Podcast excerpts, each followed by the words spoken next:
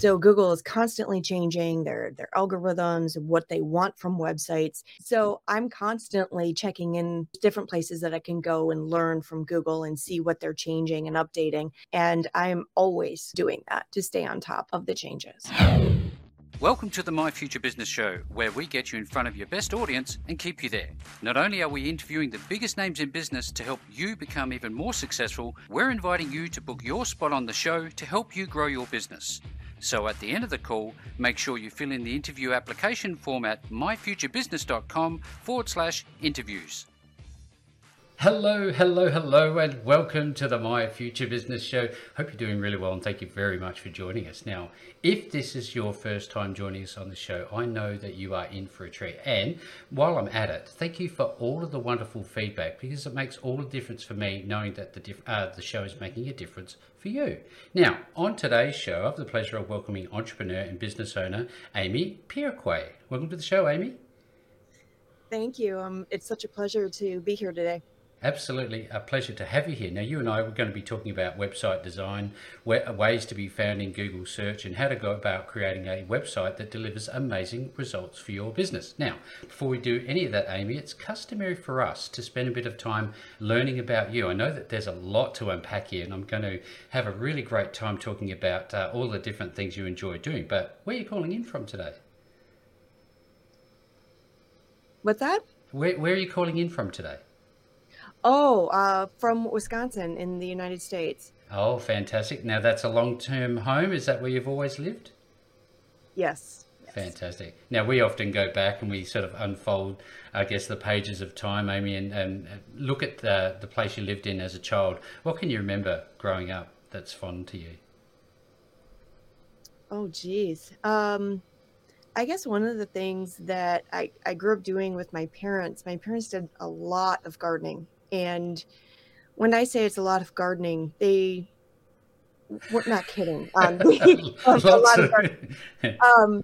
Basically, we grew everything. We canned it, froze it, and then we ate from that throughout the winter. So I grew up eating fresh fruits and vegetables, and then the canned and frozen.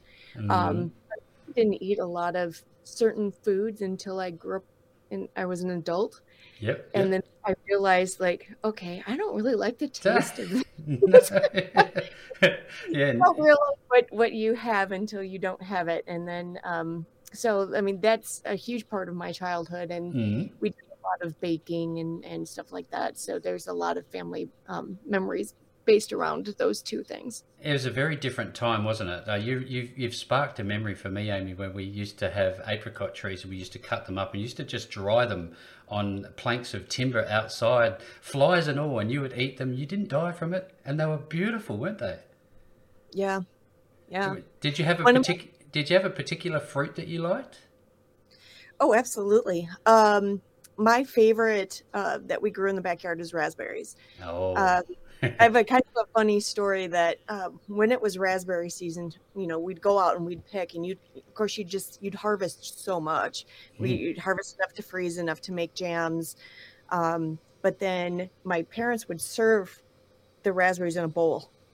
And my brothers didn't really like raspberries, so my dad would take his raspberries, my mom would take hers, and then I would just take whatever was left of this huge bowl, and I would just put it on my plate, the bowl right on the plate, and I just sit there and eat the entire bowl. So that's how I love it. Now, I know that you take care of yourself for the last 25 years plus. You've been a karate instructor, you have a black belt. Tell us a little bit about this part of your life and how important it is for you. Well, yeah, I've definitely studied different martial arts over the years. Right now I'm studying, for the last 10 years, I've been studying an art called Eskrima. It's based out of the Philippines. Wow. It's very weapon heavy type of art. That's the way I explain it to people, because most people haven't heard of it. There's knife fighting, stick fighting, sword fighting. Bokkens and things like that. Yeah, so it's a lot of fun. What it's done for me personally is immeasurable. I think that it has definitely helped me with my self-esteem, my confidence, I'm really not one of these people that are afraid anymore. I used to be when I was younger. I literally walked around being afraid all the time, and now I'm just like, okay, bring it on, like, bring it on. No, I'm not afraid anymore. No, I love the fact that you've shared this with us. I was an instructor for 10 years, and my children now, who are 10 and 7, now go to martial arts because of the fact that I know the value of discipline. Tell us a little bit about what that has done for your life. For the discipline, I guess more just because you brought that up. Both of my daughters, took arts too. They're both black belts. My daughter, who just left for college a month and a half ago. Oh wow! Did up until she left for college, and the way it helped them grow to be respectful, to have self-worth, to feel confident. And their strength, both their inner strength and their physical strength, has helped both of my daughters grow into extremely strong young ladies. Yeah, fantastic. I absolutely love this sort of conversation because it really puts some context and some body around the conversation we're going to have. Now, before we move away from that conversation, what do you think about the idea of dropping coloured belts, or do you think that they're important? Well... It's a question that I think about often. Yeah, I actually think about it every once in a while too. There's been a time in my past where the ranking of my belt mattered to me. Yeah. Right?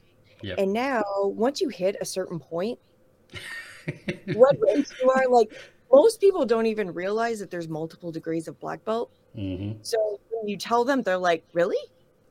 Yeah, there it is. There it is. Believe it or not. Black belt and you quit. There's more to learn beyond that. But once you hit a certain point, it doesn't even matter.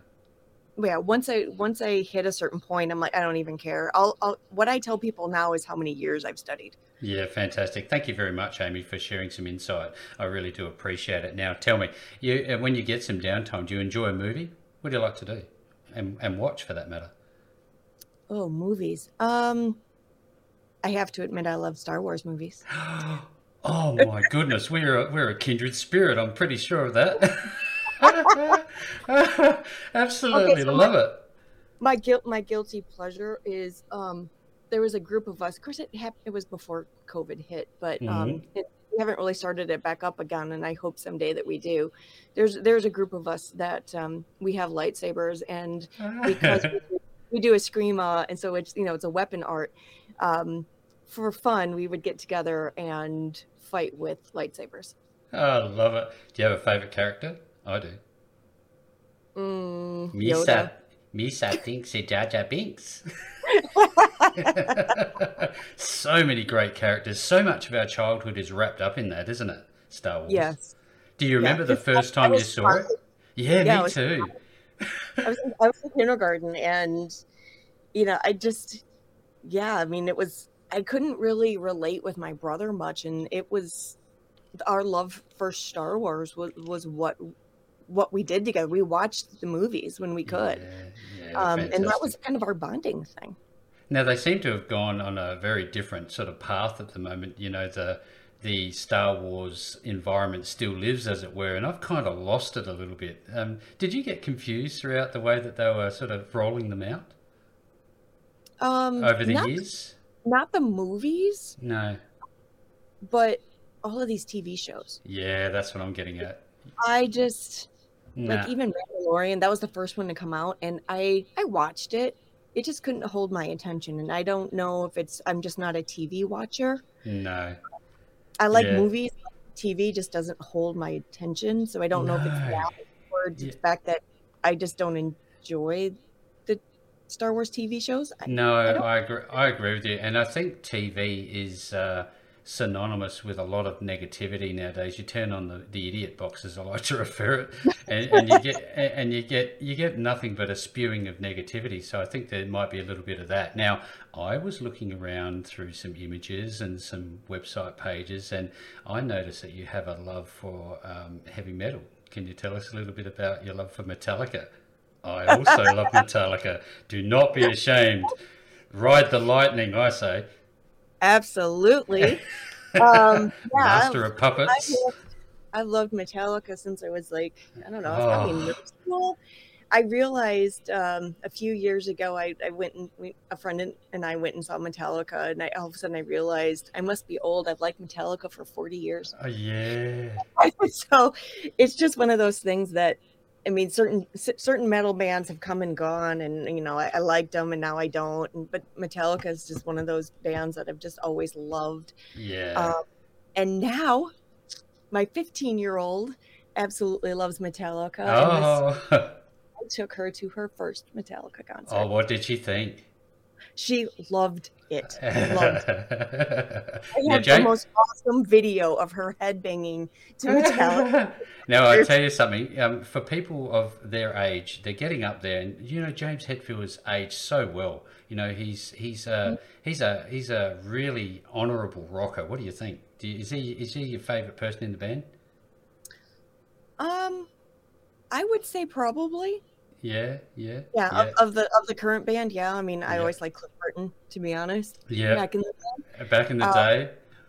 day. But yeah, I'd say Hetfield is definitely. I mean, he's definitely a family man. He's gone through some trials and tribulations in his life, but he's overcome them. Like he worked hard to overcome them, and that is definitely something to admire. Well, tell us a little bit about overcoming adversity. I think it's a good time to segue into your business. Now, let's talk about where the idea for Waterfront Graphics came from. Well, I would say that, you know, I worked for a couple of businesses coming outside of college. Mm-hmm. I never cared for how they treated their customers. Right. In fact, there was times I was brought into meetings and I was talking with the client or helping talk with the client, because it was typically the business owner that was doing most of the talking. Yep. But to watch how and unknowingly they insulted the client. Mm. And I just sat there and there was one time I mouthed to the client, "I'm sorry." Like I was just like so embarrassed for even sitting there. I learned like, well, I can do this on my own. I don't have to rely on someone else. And I know that I can treat people better and treat them in a way where they feel like they're important. And so I started my business almost 22 years ago now. And that's exactly what I have. That's how I achieved. And I've had some clients for about that long. Like, you know, some of them have been like 15 years, 20 years, and they keep coming back to me because they know I'll do the job and they know that I'll treat them with respect. You know, that's a very important point you make, Amy. You know, it's not about what you do as much as is how you make them feel. Sure, product quality is important. And I'm wondering if you could share your product range, because I know you do so much there. Well, the main thing that I do is website design or redesign. Mm. Website management, because anybody that has a website knows that if you have plugins, they have to be updated. You have to keep the software up to date. It's extremely important, or you could potentially get your website hacked if you don't keep the software up to date. I do SEO, so that's search engine optimization, helping businesses get their website found on Google in the Google search. And then I do graphic design work. So that is logo design, print design, anything that you see in print. I've probably designed it over the course of my career. What I'm really finding out is that that's a huge niche that I have that people are telling me, because I just thought, you know, this is me. You do graphic design and website design, but it's not really true that a lot of people, they're either a graphic designer or a website designer. They're not both. Yeah, wow. There's so much to unpack here, so many directions we could go. Now, I'm wondering, as a busy business owner, what's your daily routine look like? Are you up early morning taking calls, and what's it look like typically for you? Well, I do get up in the morning and I try to get a little workout in before I start my day. I do start before at 8 a.m. And the main reason for that is many years ago, I realized that I am most creative in the morning. So between like 7 and noon, I am most creative. Afternoon time I used for getting on calls with people, stuff that doesn't require creativity, because my brain is more tired by then, and I just I'm not as creative in the afternoon. So I do all of my creativity work first thing in the morning. If it's a logo design or coming up with a redesign on a website or some branding or something like that, I do it first thing in the morning. So that's kind of how I work, just because I know my brain is sharpest and most creative. There's going to be a lot of startup entrepreneurs who listen into this, as well as existing small to medium-sized business owners, Amy, that take a lot of insight into, you know, daily routines. And part of that is to the importance of taking breaks. Do you find that it's important to step away from the business to clear your head and reset? Oh, absolutely. In the summertime, you know, true to my childhood roots, I still have a garden. And in the summertime, you know, like, in midday, I'll step outside, I'll work in my garden. It grounds me, it refreshes me, so that when I go back, when I'm done, like maybe I'll spend an hour, half an hour, just in the dirt, come back in. I'm much more refreshed if I take that little bit of a break. Yep. And then I can get back and then I can work a few more hours before the end of the day. If I don't take those little breaks throughout the day, my eyes get really tired. I don't know if cranky is the right word, but I'll feel you. Yeah, you just get like, you lose your energy, your spark. And in the wintertime, I just may, you know, I don't just spend time with my animals too. You know, you've taken a chance, you know, let's call it a risk in starting this business. Again, along that line of before, when there are certain people listening into this who are taking away your advice and your insights, you took a chance on starting Waterfront Graphics. How did it feel? Was it a tough time, or was it a tough decision to go away from that employment sort of relationship and say, you know what, I know I can do this better, but there's risk involved here. How did you manage that? There was a lot. I did have a lot of fear. I was really afraid. I was uncertain of whether or not I could do it. Mm-hmm. And there was, trust me, there's been a lot of times in 22 years where I questioned whether or not I should continue, or that I could even do this. But once I started getting rid of that limiting belief, because that's what it is. It's a belief within you that tells you, oh, I can't do this. Right. But you got to work and look inside yourself and what is it about me? Why do I believe that? And then once you kind of X that out of your life and out of your existence, and you start being more positive and writing down affirmations and saying, this is what I'm going to achieve. And if the more you write it, the more that you say it, the more it's going to become true in your brain. Because a lot of times when we're a kid, someone will say something, and it could be something that you heard once. Mm-hmm. It could be something of, oh, you're terrible, you're never going to succeed. It could have been just the person didn't even mean it. They just said to you, oh, you could never do that. Yeah. Right. And you took it in as that's truth. And that's not true. So the more that you tell yourself the complete polar opposite of that limiting belief, the more that you're going to believe it, and the more that you're going to be like, yep, I can do this. And then you will. Yeah, great feedback. Thank you so much. Now, I know that there are lots of moving parts to your business, and, you know, technology and the way other competitors, let's call them, operate changes, and we are evolving, getting better at what we do. How important is ongoing education for you and staying on, I guess, at the pointy end of your craft? Well, in my business, if you don't stay on top of technology, you fall. Especially when it comes to, I mean, websites are always constantly changing and evolving, so you have to stay up with the technology. But what changes even more frequently is Google. So Google is constantly changing their algorithms and what they want from websites. And I can't do my job. I can't have my clients' websites stay on top of Google if I don't stay on top of Google. So I'm constantly checking in. There's different places that I can go and learn from Google and see what they're changing and updating. And I'm always doing that to stay on top of the changes. Yeah. From what I saw from the website, you're actually a Google certified professional. Is that correct? Yes. Mm-hmm. Now that's very important because credibility is everything in this space. So if anybody's watching this call, just take note of what I just said. Google certified professional. That means you must have gone through some sort of process. Can you tell us about that? Yeah, Google has classes for all of their different offerings. Mm. So you've got Google Analytics, you've got what used to be Google My Business is now Google Business Profile. Mm. And they have a bunch of different things like Google Ads, and you can take courses. And then at the end of taking the courses, it's just kind of like when you take a class, you have to kind of pass the final. Yep.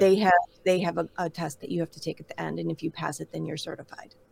Fantastic. Now, I'd love to talk about, what is your one superpower, the one thing out of all of the things that you offer that you thrive at, do you think? I absolutely love, and I think this is my superpower, coming into someone's existing website and just making it better. Making it happen.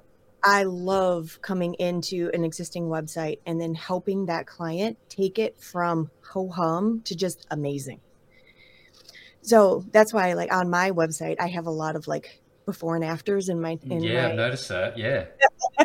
I put that in my little galleries of work that I do, just because I love showing off, like, this is what their website looked like before. This is what their logo looked like before. This is what it looks like now. Yeah. And yes, it's not only about like look, but it's like functionality. So how do we improve the look? How do we improve the flow of the website? How do we improve the navigation? Just recently, I redesigned a website where the lady was like, okay, people are going to my website. They can't even tell what I do. No. Right. And she was like, okay, I offer this, or they're coming to my website to try to find my little class and they can't find it. Well, that's a navigation issue. That's not necessarily 100% a design issue. That's a navigation issue. So I gave her some recommendations and we kind of redesigned how did the navigation and the flow of the website worked. And now people are going to her website and they're able to find the class right away. Yeah, that's wonderful. You know what's coming through for me? There's a lot of emotion. There's a lot of commitment that just is obvious to me just by the way you talk. Now, how does it feel for you? How does it make you feel when you get a satisfied customer? Not just a satisfied customer, but an ecstatic customer, because I've read some of your testimonials and they're fantastic. Tell us how it makes you feel. It's rewarding. There are really no words. There's no words to when someone goes from being frustrated when they look at their website to the relief that they feel when they go from stressed out, anxiety, I don't want anybody to see my website. I don't even want anybody to go there. When they go from that to I want to shout it from the mountaintops, there really, for me, the only other better feeling is when I'm in martial arts class. So and sweating it out. I love how when they're happy, I'm happy. Like but there really are no words. It's just an amazing feeling. Thank you very much for sharing, Amy. Loving this call. Now, I know that you obviously have a lot of very, very happy customers. Who is actually your ideal customer? Large businesses, small businesses, everyone in between? Well, I like to say usually small, like either startups, small businesses, to medium-sized businesses. Large businesses typically have their own person in-house manage their website. But my ideal clientele are clients that have been in business for a little while. They're seeing some massive growth in their website, in their business. Well, in their website, but. They're seeing growth in their business and they're looking back at their website. That was something maybe they built when they started their business, either be it 5 years ago or 10 years ago. Because yes, sometimes people do not update their website timely. They do take 10 years to design it. And they're looking at it and they go, wow, that is not even my business anymore. That is not me. That is not the business. That is not where we're heading. The offerings on the website aren't even accurate. Mm-hmm. So I love coming in and helping them figure out, okay, what's your ideal client? Who's your new ideal client? Who's the people that you're trying to target now? Let's make sure that they're the branding message is on point here. And then when we get the branding message in and we make sure that you're talking to the right people versus, oh, I'm attracting the wrong person to my website. Let's get the right person to your website and then talk to that person, speak to that person like they want to be spoke to. And there is a process to get to that. So I help people with that. And then we work on the design of the site, the flow of the site. Mm-hmm. How do these people like to have the site laid out for them? Because every kind of personality is different. So based off your clientele, we want to have the site attract the right people and keep them so that they end up contacting you. There's lots of different trust signals that are important on a website. Tell us how much focus you put into choosing colors. Choosing colors? Colors. Are they important? Well, it is important. It's not as important to necessarily have like the right color. Mm-hmm. It's just consistent color. Like everything that you have, if your color is purple, like say that you're a business coach for women, right? And you want to have your site being pink, okay? Because that's what the women that you attract and you want to coach are they're the kind of people that respond to pink. The biggest thing about that is if that's one of your colors, you make sure that everything that you have has the same color to it. Yeah. So if it's pink and purple, let's say for pink and purple and white, your website has it, your Facebook page has it, your LinkedIn page has it. You are consistent with your branding across them. It's not necessarily about the colors you choose because the colors represent you and who you are, but just make sure it's consistent. So you're offering like a style guide, aren't you? Yes.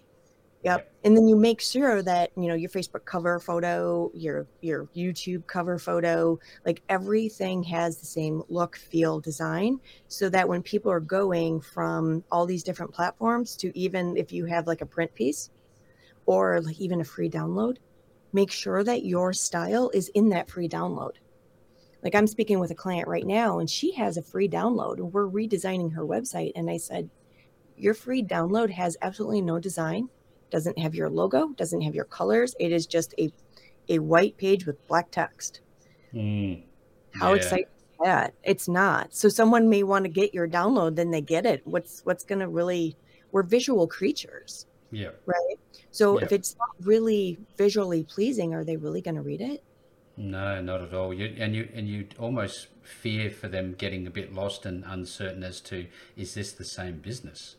Do you have that? Mm-hmm. Yeah, fantastic. Yeah, well, especially if you've got different designs. I mean, I've done websites in the past where every page that you went to had a completely different look and feel to it, different colors, different design, and it was literally like pure chaos. You were like, am I still on the same website? Yeah. Right. The reason why you need to have consistency is it's like when you see a Pepsi thing, right? If you watch any of their print advertising, any of their TV commercials, they all have the same branding, all the same look.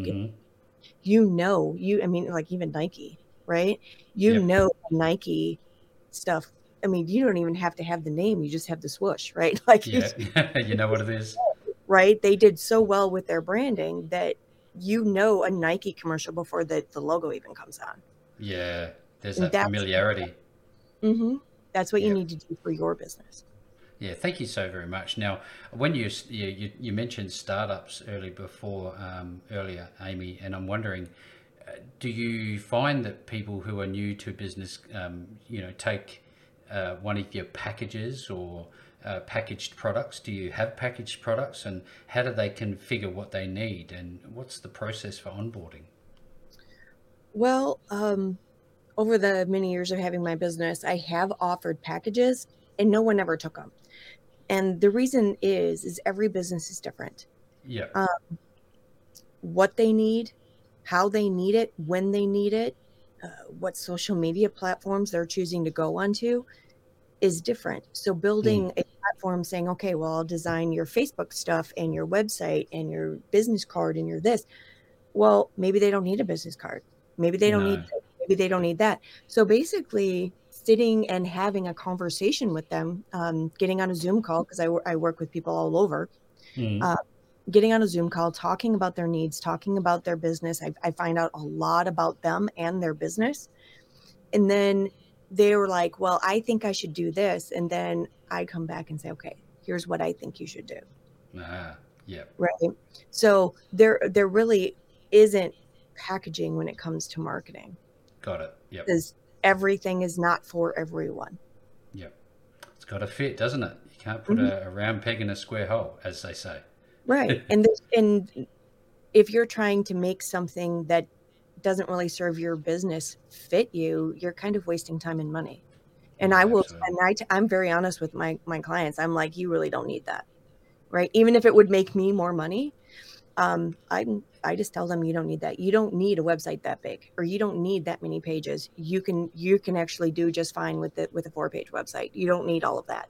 And here's why.